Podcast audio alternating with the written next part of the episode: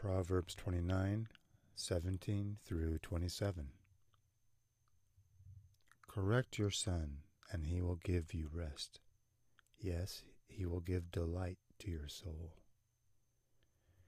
Where there is no revelation, the people cast off restraint. But happy is he who keeps the law. A servant will not be corrected by mere words, for though he understands, he will not respond.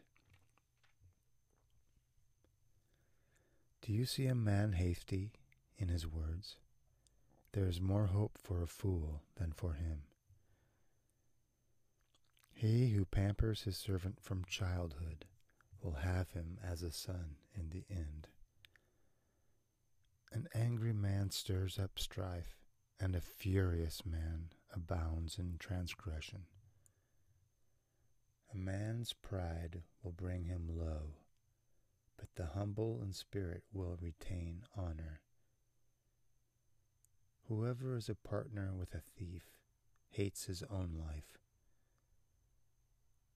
He swears to tell the truth, but reveals nothing.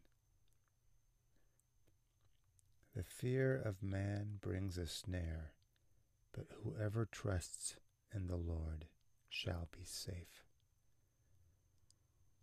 Many seek the ruler's favor, but justice for man comes from the Lord.